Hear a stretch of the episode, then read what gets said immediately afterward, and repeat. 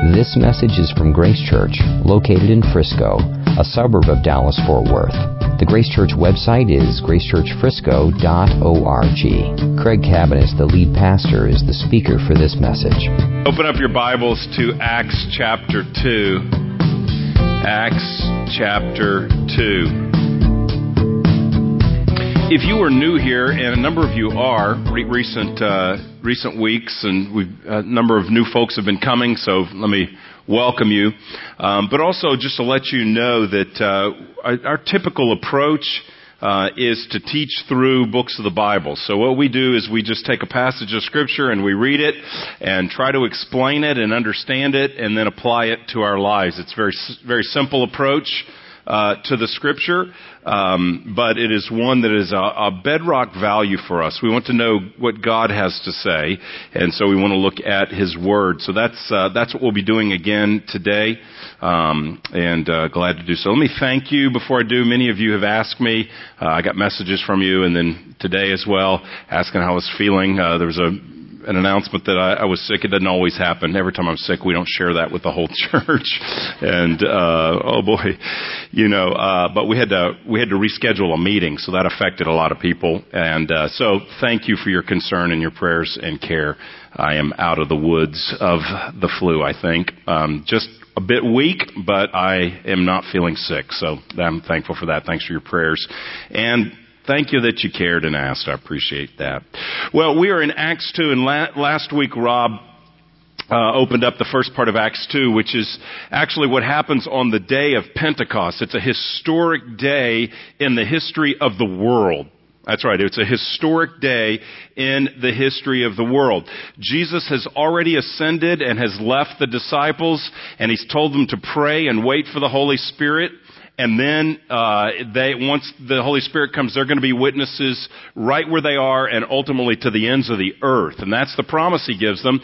So they're in this room praying on the day of Pentecost. It's nine o'clock in the morning, and uh, all of a sudden there is this audio visual experience. There is this well, it's really a crazy experience. I don't know that anything like it's ever happened before or since, quite like it happened there. So there's 120 of them praying. There are hundreds of thousands of Jews gathered in Jerusalem because they gather there three times a year for these feasts, and this is the Feast of Pentecost. So the place is bustling with activity. It's, it's a party. It's a family reunion. It's a religious festival. It's a vacation, all in one. There's just multiple things happening. And uh, so as the streets, I'm assuming, are bustling with people, there is this 120 folks that are in the upstairs of a house praying. And then here's what happens. There is a a sound and an experience like a rushing wind that invades the whole house. So this is not like any prayer time you've ever been at. This isn't every head bowed and every eye closed politely. Just this is a hurricane in the house. So there is the sound of hurricane force winds and then there is fire. Uh, fire comes into the room and divides into like tongues of fire, little flames of fire on top of everybody's head. So there's hurricane force wind sounds, but it doesn't blow out the fire, which is on everybody's head. So people are this is this people on fire at the prayer meeting you might say. They're on fire for the lord uh, literally. So the flames burning above their heads and then here's what happens. They start speaking in languages they have not learned they don't know the languages, but they stand up and they start speaking in languages and they're proclaiming the works of God. How do we know they're proclaiming the works of God if they don't know the languages? Well, because everybody out on the street hears what's going on. And these people are from all over, all over the planet. They're from different places. They all come from a native land that has a native tongue, but they've all come to Jerusalem to celebrate this festival. And so they are hearing these people standing up. They, they, they know they're Galileans and they can hear them standing up and speaking all of these different languages that they could not know. And they are blown away. Some people are perplexed. Some people say they're drunk. There's all this dif- differing opinions about what is going on, but the one thing that is certain is this is out of the ordinary. Likely, uh, you know, I don't know, likely they could have heard the sound, perhaps they see the fire, we don't know, but we know for a fact they hear the languages. So people are saying, I'm hearing them speaking my language and there's no way they know that. and they're praising God. And so people are gathered for this experience at Pentecost. And then Peter stands up after all of this happens and he declares uh, what is going on. So in verse 14 of chapter 2, but Peter, standing with the eleven, lifted up his voice and addressed them. Men of Judea and all who dwell in Jerusalem, let this be known to you and give ear to my words. For these people are not drunk, as you suppose, since it is only the third hour of the day. But this is what was uttered through the prophet Joel. And in the last days it shall be, God declares, that I will pour out my spirit on all flesh, and your sons and your daughters shall prophesy, and your young men shall see visions, and your old men shall dream dreams, even on my male servants and female servants. In those days I will pour out my spirit, and they shall prophesy. And I will show wonders in the heavens above, and signs on the earth below, blood and fire and vapor of smoke. The sun shall be turned to darkness and the moon to blood before the day of the Lord comes, the great and magnificent day. And it shall come to pass that everyone who calls upon the name of the Lord shall be saved. Men of Israel, hear these words. Jesus of Nazareth, a man attested to you by God with mighty works and wonders and signs that God did through him in your midst, as you yourselves know. This Jesus, delivered up according to the definite plan and foreknowledge of God, you crucified and killed by the hands of lawless men. God raised him up, loosing the pangs of death because it was not possible for him to be held by it. For David says concerning him, I saw the Lord always before me, for he is at my right hand that I may not be shaken.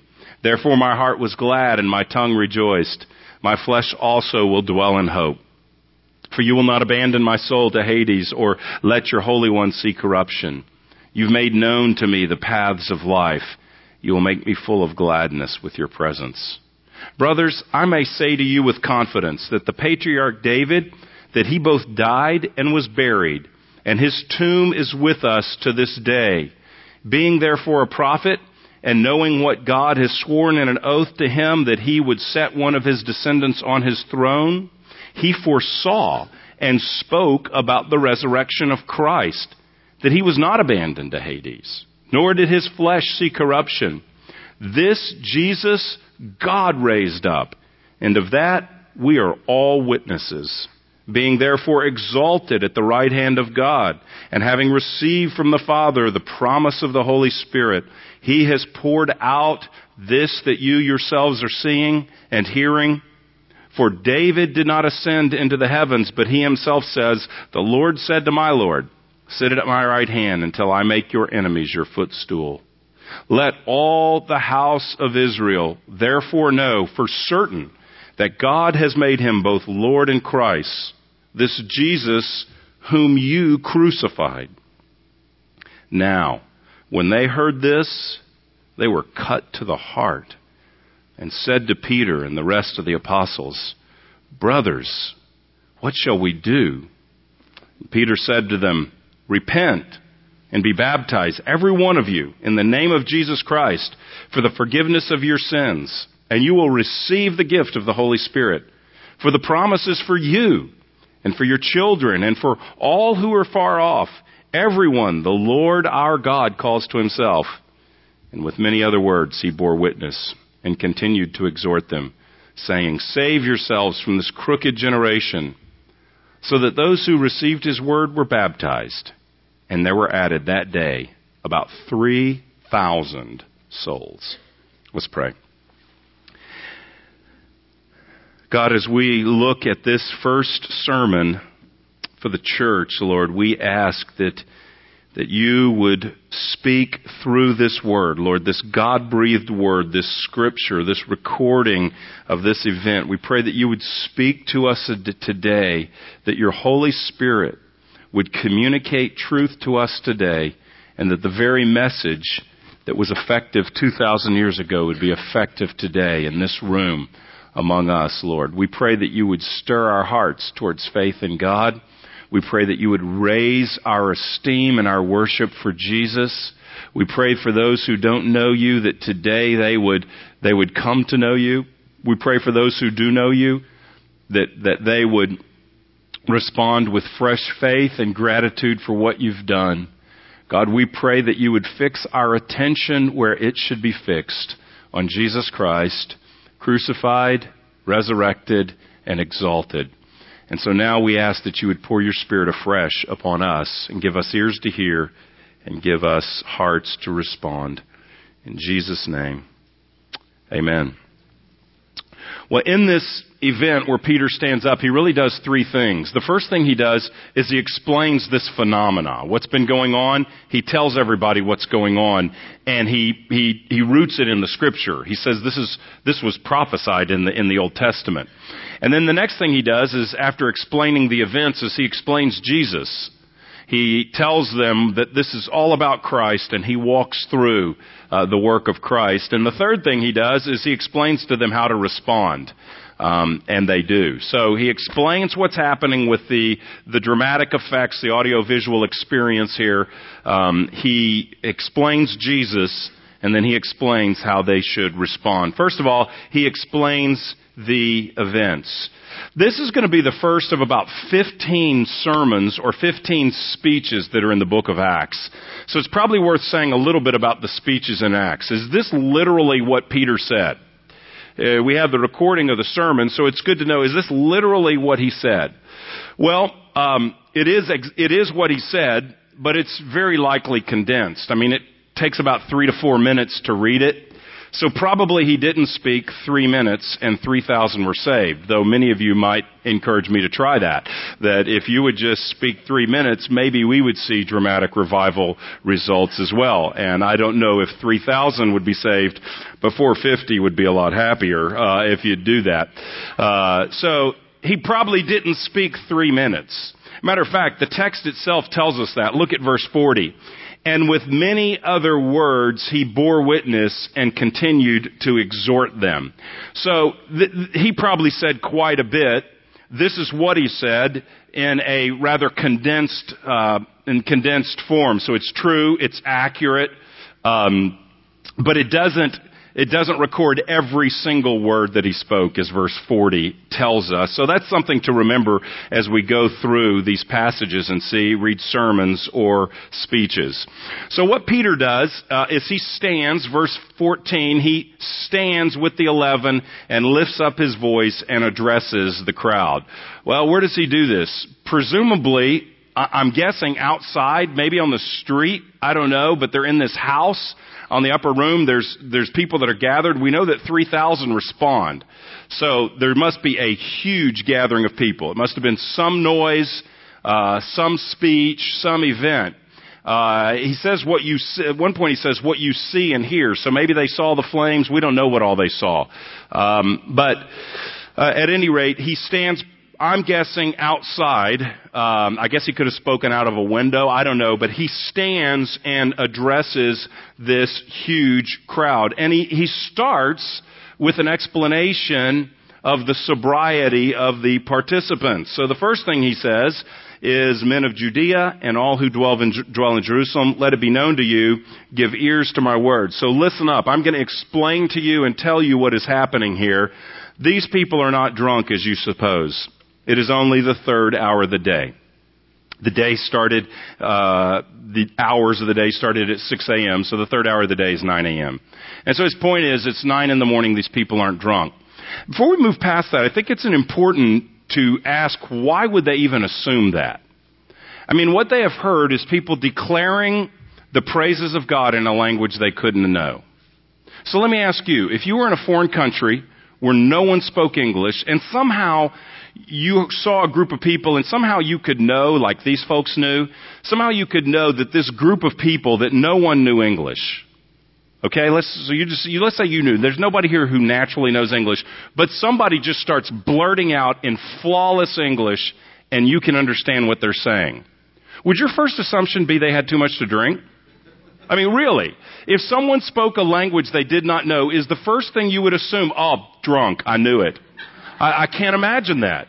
I can't imagine that. So what is the assumption of drunkenness here? Well, I think it, it, doesn't tell us, but I can only assume that when the Spirit comes with power in this way, people are affected such that they, they are different. They're behaving and acting differently such that the assumption is they are under the influence. What, what could that be? Well, my observation of people who are drunk in public is they're loud. They're probably loud. They're bold. Sometimes people that, that are drunk in public, they, they speak more loudly than they should be speaking. They think they're speaking to a, large, a small group, but they're speaking much louder. So probably they're gathered around the house and they hear people yelling out the truth of God in a way that would be unusual. Who, who's just going to be gathering and yelling these things in other uh, languages? Because they all had to hear them. They're in a house. They had to hear them. It must have been loud. It must have been bold. Per- perhaps there was an excitement, an unusual passion that at 9 a.m. wouldn't be characteristic of normal people.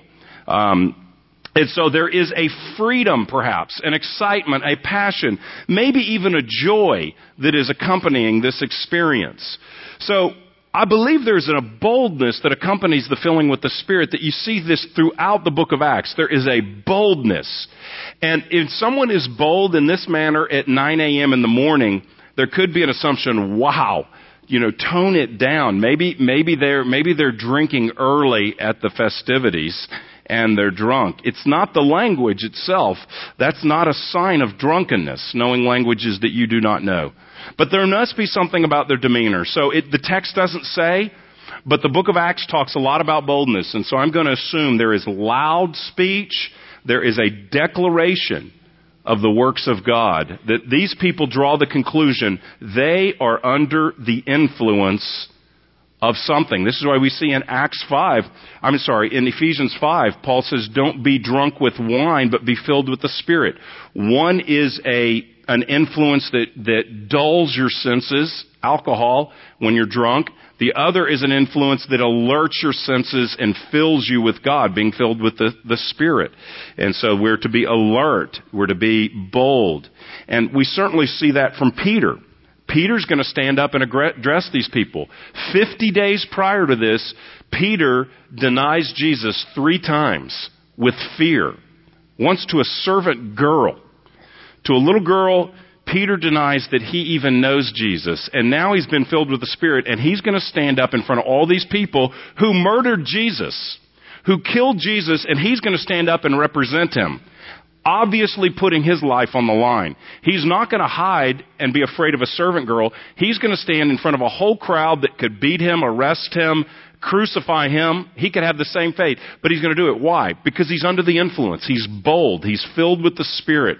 He's going to declare loudly and unapologetically the work of Jesus. And so that's the filling of the Spirit. It has an emboldening power. So, what happens? He stands up and he says, everything that's going on here was talked about in the prophet Joel. And so beginning in verse 17, he's going to quote Joel 2, verses 28 to 32. Joel 2, 28 to 32. The prophet Joel wrote to the people of Israel many years before this, and they had had a locust infestation. And so all their crops were eaten. And Joel appear, appeals to the people and says, hey, uh, repent Come back to the Lord, repent. This is a judgment from God that your crops are being eaten. And then he tells them there's coming a day when the judgment of God will be final, the great day of the Lord. He talks about all these cosmic signs, like uh, down in verse 20, the, the, the, um, the sun will be turned to darkness, the moon to blood, before the day of the Lord comes, the great and magnificent day. So most people think that's talking about the end of the world. I agree that that's talking about the return of the Lord. So there'll be a day where there's these, these cosmic cataclysmic signs of judgment. So he's telling them, Look, there's coming a great day of the Lord, so you should repent now. But before the great day of the Lord, something's going to happen, he tells Joel. And Peter says, what he says is going to happening is happening before your very eyes. What's going to happen? Verse 17. In the last days, not the great day, the final day, but the last days, in the last days, it shall be, God declares, that I will pour out my spirit on all flesh. And your sons and your daughters shall prophesy, your young men shall see vis- visions, your old men dream dreams, and even on my male servants and female servants in those days I will pour out my spirit, and they shall prophesy. So here's what he's saying. He's telling the people of Israel, look, there's coming a day, and here's what's going to happen. I'm going to pour out the Holy Spirit on all my people. And he's saying, this is what's happening. This is that that he spoke about right before your eyes. The Holy Spirit's not just going to be on the prophets. The Holy Spirit's not just going to be on the priests. The Holy Spirit's not just going to be on the anointed king. The Holy Spirit's going to be on, poured out on all of God's people. Male and female. That explains why women are, are uh, praising God in these unknown languages. They're hearing the women do so. And he's saying, Joel said this would happen. He promised there's a day when men and women alike would prophesy. Also, young and old alike. Your young men shall see visions. Your old men will dream dreams. Even on my male servants, I'll pour out my spirit and they shall prophesy. So even slaves, even servants who trust in the Lord will be filled with the Spirit and will be inspired, will be empowered to speak for God. So what he's doing here is he's taking the Joel passage which says, there's coming a day when all my people will have the power to prophesy. All my people will be empowered by God and can speak uh, encouraging words uh, from God that can speak. The, the, the Lord will empower their very speech. Now he's probably taking this speaking in languages and applying it to that. He's saying this is a sort of prophetic speech, we could say. They are speaking something that the Lord is giving them. It's an inspired thing, and they are speaking it to God and declaring the works of God in another language. But he's sort of putting this all in the same family of uh, spirit empowered speech, dreams and visions, prophecy. He puts it all together and says these are all sort of gifts that will characterize the last days when the Spirit is poured out. So when are the last days? That's a big question. Are we in the last days?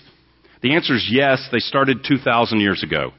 This is what he's saying. These are in the last days. This is what I'm going to, this is what I'm going to do. So notice he says, verse 16, this is what was uttered through Joel in the last days. Peter's saying, today we enter the last days.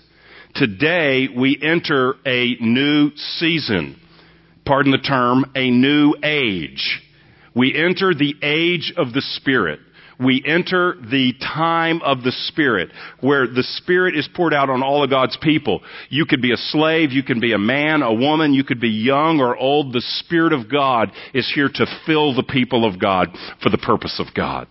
And so this is a gloriously good day. In those days, I will pour out my spirit. And he's telling them, we've hit that day. And it's not a drizzle. It's not a light mist. It's not a, a little bit of a sprinkle. It's a downpour on the day of Pentecost.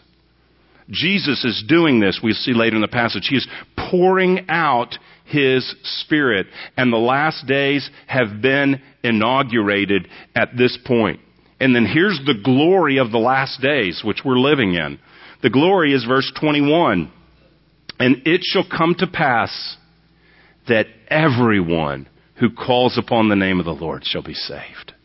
Everyone. It's going to be the Gentiles. You don't have to be a Jew. You don't have to be part of Israel. Everyone who says to the Lord, and he's talking about the Lord Jesus here, everyone who says to the Lord, save me, and believes will be saved. Everyone who desires rescue will be rescued. Everyone who wants their sins forgiven and will come in repentance and faith will have their sins forgiven.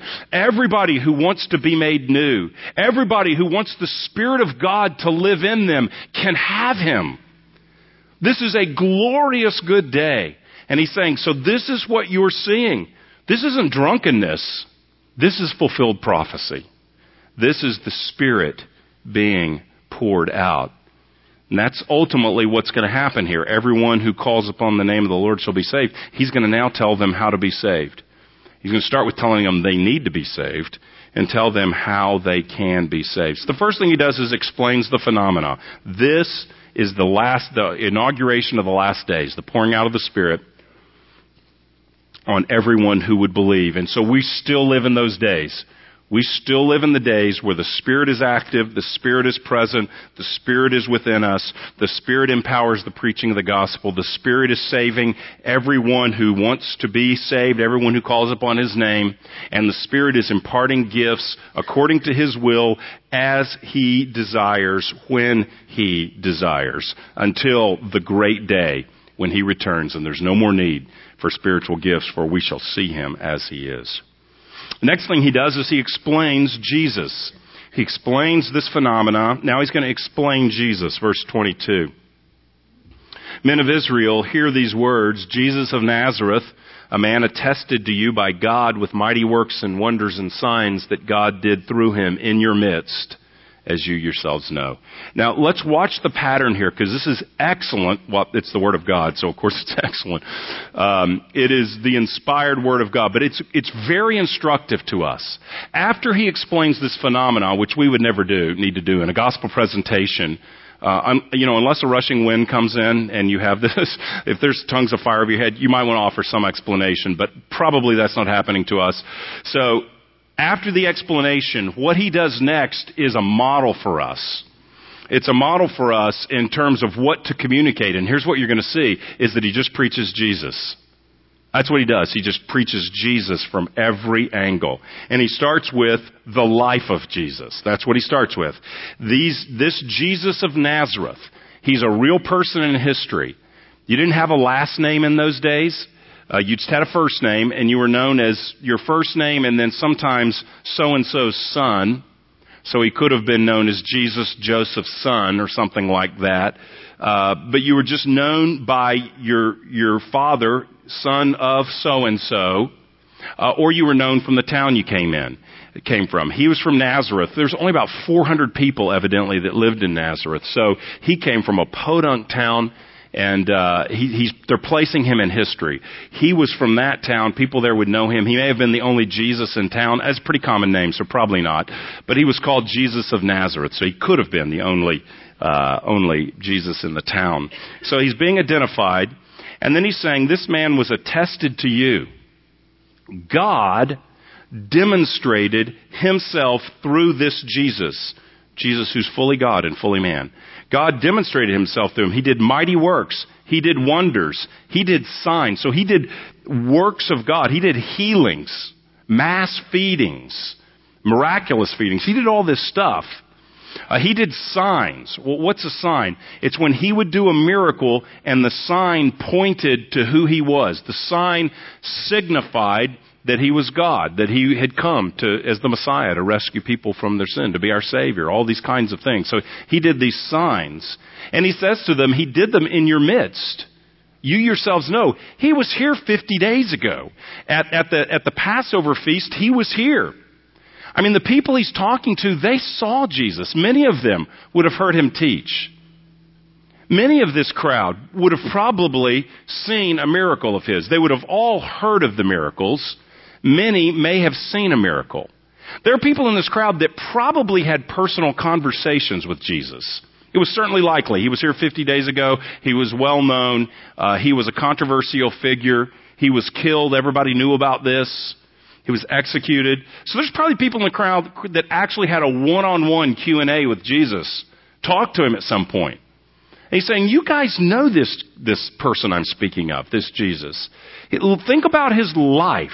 Think about what he did. He did signs and wonders, and that was proof from God that he was who he said he was. The next thing he does after talking about his life is talk about his death. Look at verse 23. The death of Jesus. This Jesus, delivered up according to the definite plan and foreknowledge of God, you crucified and killed by the hands of lawless men. So, now he's saying this Jesus who God sent, God's doing all this stuff through him, in him, and through him, you killed him. You crucified him. He's not mincing any words here. He's not making sure that everybody feels really good about themselves, and he is putting responsibility where it is on, on all of us. You, God attested that he was from God, and you killed him. Now, why was he killed? Why was he crucified? Well, first of all, it was God's plan. This was God's definite plan according to the foreknowledge of God. God knew ahead of time this would happen, but when the Bible speaks about foreknowledge, God's foreknowledge, it's not just that he's aware of something that will happen, it's that he's behind it. Uh, he's behind it. He knows personally what will happen. It's his, uh, Peter says, definite plan. So why is Jesus crucified? Because God the Father wanted him crucified. God the Father delivered him up as a sacrifice so that he would die in our place for our sins like a lamb as a substitute. So this happened because God ordained it to be so. God willed it to be so. But it also happened because you crucified and killed him. You. So you're responsible. And it also happened because it, it occurred at the hands of lawless men. So God the Father didn't physically crucify Jesus, and neither did the Jews in the crowd. He said, You crucified him, but they didn't literally do that. Literally, lawless men, that is, men without the law, Gentiles did it. It was Roman soldiers that nailed him to a cross and beat him. It was Pilate that washed his hands of the matter and allowed him to be sentenced to death. So it was a, a combination of factors. And here's the, here's a prime example in the Bible where the will of God and the responsibility and the will of man flow together. They flow together. So God can ordain that Jesus be killed and men can still freely hate Jesus and kill him and be held responsible. How, how does that work? That's a mystery. But the Bible is clear that that predestination for that he ordained God's definite plan. I mean, could it have been any other way? If God plans has a definite plan that Jesus be crucified, could it be any other way? No. That was God's plan. But you crucified him. You hated him. You opposed him. You freely of your own opposed him. And the two worked together. And so God's sovereignty and man's responsibility flow perfectly here together though it's a mystery. I can't explain. I can't explain how that works, but the Bible is clear. This is one of the clearest texts in the Bible, to my thinking, on the, uh, uh, on the sovereignty of God and on the free will of man and of them coming together. That man is responsible for crucifying Jesus and God is responsible for willing it so both at the same time. That's worth our bowing and saying, wow, how, how is, how is all of that possible only in the power and in the mind of God? So he dies. Talks about his life, talks about his death. Next, he talks about the resurrection of Jesus, verse 24. God raised him up, loosing the pangs of death because it was not possible for him to be held by it. And then what he does, so he says God raised Jesus from the dead. And then he, what he does next is he takes something that David wrote in Psalm 16 and he quotes this, this psalm, and he says that though David is speaking in this psalm, it's a prophecy. David's really speaking about Jesus. So they're all familiar with the psalms. He quotes one of their psalms, and he says, look, that text is referring to Jesus. So he's giving them the Bible here. Look down at uh, verse 27. This is David speaking in the psalm. You will not abandon my soul to Hades, or let your Holy One see corruption. You have made known to me the path of life. You will make me full of gladness with your presence. Now, when David writes that, is he ultimately speaking about himself? Well, look how Peter answers. Brothers, I say to you with confidence, verse 29, about the patriarch David, that he died and was buried, and his tomb is with us to this day. So when David says, you will not abandon my soul to Hades, Hades is the realm of the dead. You will not abandon my soul to the realm of the dead. You will not let your Holy One see corruption. He's not talking about himself. David was abandoned, uh, so to speak, at this point. We all know where David's tomb is, is what he's saying. He's saying David was speaking about Jesus. He's saying to the Jews, your own scriptures, our own scriptures, point to the one who would come and be resurrection, resurrected. Verse 30, being a prophet and knowing that God had sworn with an oath to him that he would set one of his descendants on his throne, he foresaw, David foresaw, Psalm 16, and spoke about the resurrection of the Christ that he was not abandoned to Hades, nor did his flesh see corruption. Jesus was not abandoned to the realm of dead. His, his flesh, his body did not see corruption. He didn't decay. He didn't decompose. He wasn't there long enough. He came back to life. And he's saying, this is in your Bible. This is in our Bible. So he's giving everybody a Bible lesson that the lights are starting to go off. He's telling them everything that's happening here, it's what Joel said would happen. We're entering the new day. The, the new day is here. The power of the Spirit. And Jesus, you guys remember him? Well, he lived a life attested by the power of God. He died according to God's will, but you crucified him. And he rose because death could not hold him down, is what it says here. The cords of death entangled him, but he broke out of them. He defeated death. And this is in our Bible, he's saying. When, remember that passage where David's saying, hey, you're not gonna let your Holy One see corruption. He wasn't speaking of himself. He was prophesying that Jesus would be resurrected. And the scripture has been fulfilled. It was fulfilled 50 days ago. Right here, when he came back to life, is what he said. Verse 32, this Jesus God raised up, and of that we are witnesses. What did Jesus say in chapter 1? The Spirit's going to come, you're going to be my witnesses. Peter standing up and being a witness. We saw him. He is alive. He is raised by the power of God, proving that everything he said was true, defeating the power of death. This changes everything. It's hard for us. We're so familiar with the Easter story, the resurrection of Jesus. It's hard for us to even imagine what it would be like to be a Jew in that crowd a Jew in that crowd who maybe seven weeks ago was yelling, Crucify, crucify, crucify. And now the light's going off. The scripture's being opened. The Spirit is speaking. The light's going off. I, I killed him. I didn't nail his hands and feet, but my voice was in the crowd. I was opposed to him. I didn't believe him. But he was attested by God. And he died by God's plan. That was God's purpose, and I participated as an enemy of God. And he didn't stay buried, he rose. And this was foretold many, many years ago in the Psalms. So the lights are going off. These people are hearing it for the first time. The life of Jesus, the death, the resurrection, and lastly, the ascension or the exaltation of Jesus. Look at the next verse. Verse 33 therefore being exalted at the right hand of God. So he is honored. He is lifted up to the right hand of God. He is enthroned. He is sitting on a throne. Having received from the Father the promise of the Spirit, he has poured out this that you yourselves are seeing and hearing.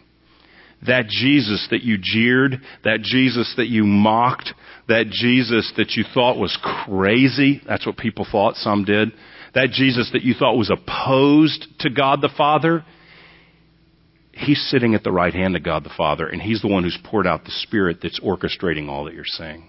That Jesus. That Jesus. He quotes another psalm, Psalm 110. David says, The Lord said to my Lord, Sit at my right hand until you make your enemies your footstool. That Jesus is at the right hand of God, and his enemies will one day be his footstool. Translation, you do not want to posture yourself as an enemy of Jesus, for he is the exalted Lord. And most of you didn't even see it, is what he's saying. He is the Lord. He is the Messiah. That, that is a big theme in the book of Acts. We're getting two themes that are going to be big in Acts here in this passage. One is that he's the Messiah, that he's the king. David was the great king, but he, he looked for another king that would be enthroned eternally. That king is Jesus. He is your Messiah, Israel, the one we were all waiting for. He's the one, and He's ruling from heaven today. The second theme is the resurrection. We're going to see throughout the book of Acts, that's the lightning rod. That's the polarizing point. It is the message of the resurrection that separates people in, in the book of Acts. And so he's preaching the resurrection, he's preaching the ascension, all of this right at the beginning. You missed him, he says, more than you missed him. It wasn't just ignorance. You crucified him. You rejected him, is what he's saying. Now, in our culture, this almost sounds like, is that very loving? I mean, really, to just get a group of people saying, what's going on here? Point your finger and calling them murderers. You murdered God. Is that very loving?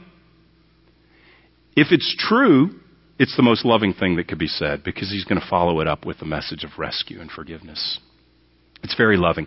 We don't, we don't, we, we don't, uh, you know, we don't relish and celebrate the idea that we oppose God by our nature.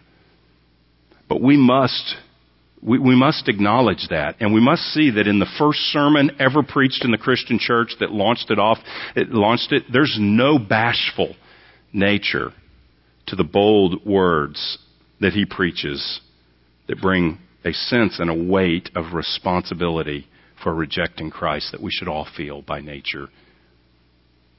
And so look what he says in verse 36. Let all the house of Israel know for certain that God made him both Lord and Christ. God resurrected him. God exalted him. God made him king. This Jesus whom you crucified. He's going to explain to them what to do. What, what, what is the effect of all of this news? Verse 37 When they heard this, they were cut to the heart. Cut to the heart. They were laid open by this news. They are pierced. They are exposed. They are naked, as it were, before God with nothing to protect themselves. They are laid bare before God. Their consciences are laid bare. There are no defenses for their consciences at this point. See, when the Holy Spirit really speaks to someone like this, they're not like making excuses. Well, how could we know? Well, I only thought he was bad because the local Pharisee rabbi told me he was bad, so I was just doing. No, there's no excuses. Look at what they say. What shall we do? This is desperation. Brothers, they're wanting to join them, right? Peter, brothers, uh, yeah, we're in, we're with you, right? What do we do about this? He's dead. He's gone. What do we do? And this is what Peter says. There's tremendous hope. Repent. That means turn. Turn direction. St- stop, stop living in rejection of Christ and turn around. It means to change your mind, to go a different direction. Change your mind about Jesus. Move from enemy to believer. Move from I'm opposed to him. Move from I don't care about him. Move from apathy. He doesn't matter. How is he relevant to my life? To I need him. I love him. I follow him. I want to know Him. Turn your direction. You don't have to continue. There is hope for you. And be baptized. Now, implicit here is faith as well. As we go through Acts, what we're going to find out is when there are invitations given like this, we could say, um, sometimes it's just believe. Here, there's no explicit statement about believe. It's repent. Sometimes it's repent and believe. So I think it's safest, if we read all of Acts, by the end you'll see, it's safest to say, turn and trust. Repent and believe. But believe is, is implicit here.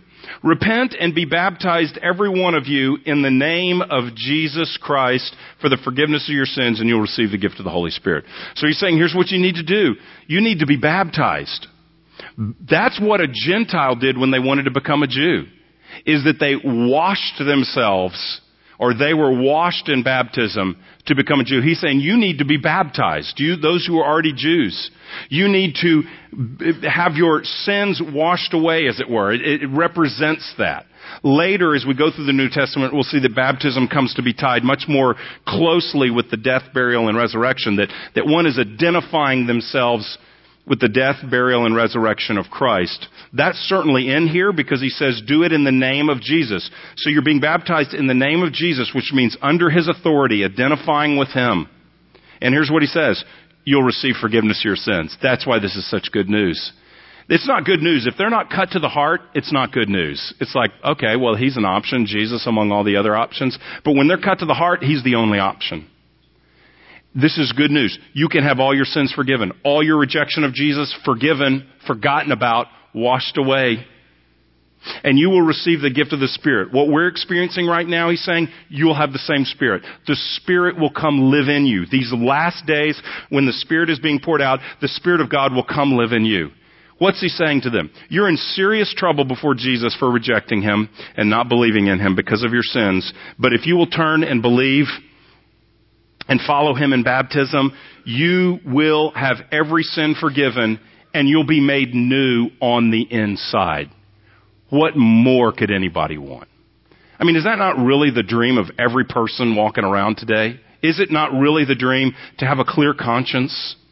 To have all your sins taken away from you so that you don't bear responsibility for your sins before God? A clear conscience, a peaceable conscience, a free conscience, and then to be a new person the Holy Spirit living on the inside of you. That is the dream of everyone. A clear conscience and to be made new. Who doesn't want in on that? And that's what he promises them. And that's what I can promise you today. Not because of me, because it's in the Bible. If you believe in Jesus and turn to Him, you will have every sin forgiven. That is a freedom that you cannot even imagine. And you'll be made new. The Spirit of God will live in you. I love this. Verse 39. This promise is for you, your children, all who are far off. We're far off. Most of us are Gentiles. We are way far off in time and space and geography and culture and race. We're way far off from these people and He reached us. How good is that? And with many other words, He bore witness and continued to exhort them saying, save yourselves from this crooked generation. So those who received His word were baptized. There were added about 3,000 souls. At 9 a.m., they think it's a group of drunk people who are loud, yelling stuff out in foreign languages. I don't know how long this all took. Again, I don't think it was four minutes. I think he warned them with many other words. But at the end of all this, it's 3,120 people. And so these 120 people, or some of them, probably the apostles, baptize all these people. There were large pools of water, several of them in Jerusalem, some around the temple so that people could be cleansed, purified, ritually purified before temple worship. So people aren't getting ritually purified for temple worship this day. 3,000 people are getting baptized because they're taking an allegiance to Jesus. They believe in Christ. They believe He's the Messiah, that He's exalted. They're believing the end of the ages has come. The Spirit has been poured out. It's a new day. The Messiah has come. They missed it, but He's forgiving. And He is giving grace and He is giving new life and He is changing them. And so they're being baptized and joined together and the church is born. It's a stunning day. It's a stunning event. Absolutely stunning. And as we sit here today, the, the same reality is open to every one of us. If you've never believed in Jesus or if you're unsure, I just urge you with Peter in the Bible here to repent, to turn, to believe. You can have your sins forgiven. You can be free. You can be a new person. You can have the Spirit of God dwell in you. You can have the certain hope of eternal life. You can be confident. Jesus said, anyone who comes to me, I will not cast him out. I'll not cast him away. I'll not reject him. If you come to Jesus, he will receive you. That's the promise of the scripture. It's a glorious, glorious good news. And if you have done that and you've not been baptized, then I urge you to be baptized because that's what the scripture urges you to, is to be baptized. Do you have to be baptized to be saved? I think it's the wrong question. No, you don't. You have to believe, you have to repent, but part of believing in repentance is identifying with Him publicly. On this day, these people were identifying publicly. They were making a statement about their faith. They were saying, hey, you killed Him. We could be up next, but that's okay. We're going in the water. We're coming out of the water with new life. We have an allegiance to Jesus. There was a boldness that attended this act. There was an honoring of Christ that attended this act. There was an obedience. It's a command. There was an obedience to Christ that attended this act. They were following him as disciples. Disciple is a learner, a follower, someone who says, you're my Lord. You are my King and my Christ. I'm subject to my King and my Christ, and I want to identify with what you have done for me by a public proclamation of my faith in baptism. I want to identify that just as you were buried in the water, buried and came back to life, so I'm buried in the water momentarily, and I come back to life. I'm, I have new life in Christ. I want to identify there's no one more precious to me than you, Jesus. I want to identify with you in baptism.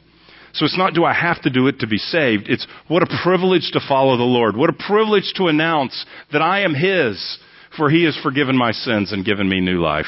What a power that attends that. A, a, the Spirit poured out, a boldness I have seen people who have been baptized that would testify that at their baptism or following their baptism, there was a, a, a power in their life, a renewed power. Why is that? Because I think there's an obedience in Christ, there's a stepping out in faith and a boldness in Christ that when we step out in boldness, the Spirit of God empowers us. It all goes together. So if you've never been baptized, there is something great for you. We don't have one scheduled, but come see me, see Pete, see Rob, uh, see Jeff, see one of the leaders, Tim, one of the leaders after church, and tell us you're ready to get baptized, and we'll schedule one ASAP.